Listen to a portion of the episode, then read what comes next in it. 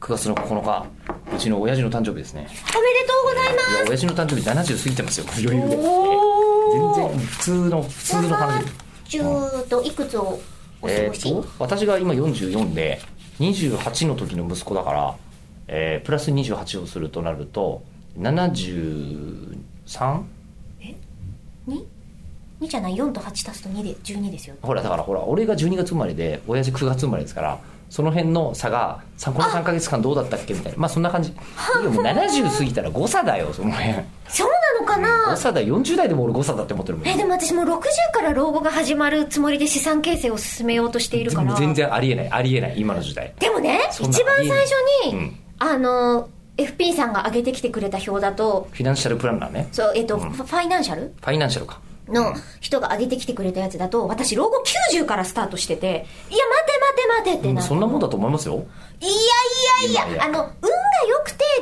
90からなんか謳歌できたらいいけれども私の中でも60以降は自分自分がよ世の中の方がとかじゃなくて自分は60からもう老後だと思って資産形成をできないと、90から自由になるお金がわふわふあってもちょっとどうなのよって言ってえちょっと待ってあの老後っていうのはお金が自由になるところを指して旧老後っていうんですかそうですそうですそうなんですかそう実際に年金がもらえるとかもうちょっと先になってるけれども、ええその60の時にこう収入とかが今と違ったとしても豊かに暮らしていけるように積み立てとかまあそしうていねかあ積みねば、立てやめるっていうのが60っていうそう感じだったんですねそうでもう全然元気で多分8090まで働きたいと思ってるし、んもういや喋りながら死にたいと思ってるからかっこいい ええ桂文楽ですねそうなんですか桂文楽はあの最後にこう絶句というやつを落語のね、ええあのこう途中で話を忘れてしまって続かなくなった時に、ええあーってなってあの勉強し直してまいりますって言って下がってそれ以上こう二度と講座に上がらなかったというかっこいいですねその逸話は知ってたけど、それが文楽師匠だったんです文ね楽でございますねいやいやまあねもうあいつ喋ってんのか死んでんのかどっちかなっ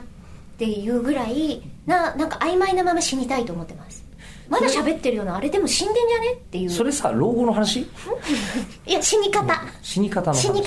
話死に方死に方のの話話、でそうやって死にたい結局、えっと、老後が90っていうふうに言われて、うんいやいやいやって言っていやいやいやってでも前倒し受け付けてくん前倒ししてくれる前倒ししましたもんしてくれるの、でめ前倒しすると何が変わるの前倒しすると,、えー、と月々と年々の保険積立料がものすごく高くなります、じゃあやめといたら、90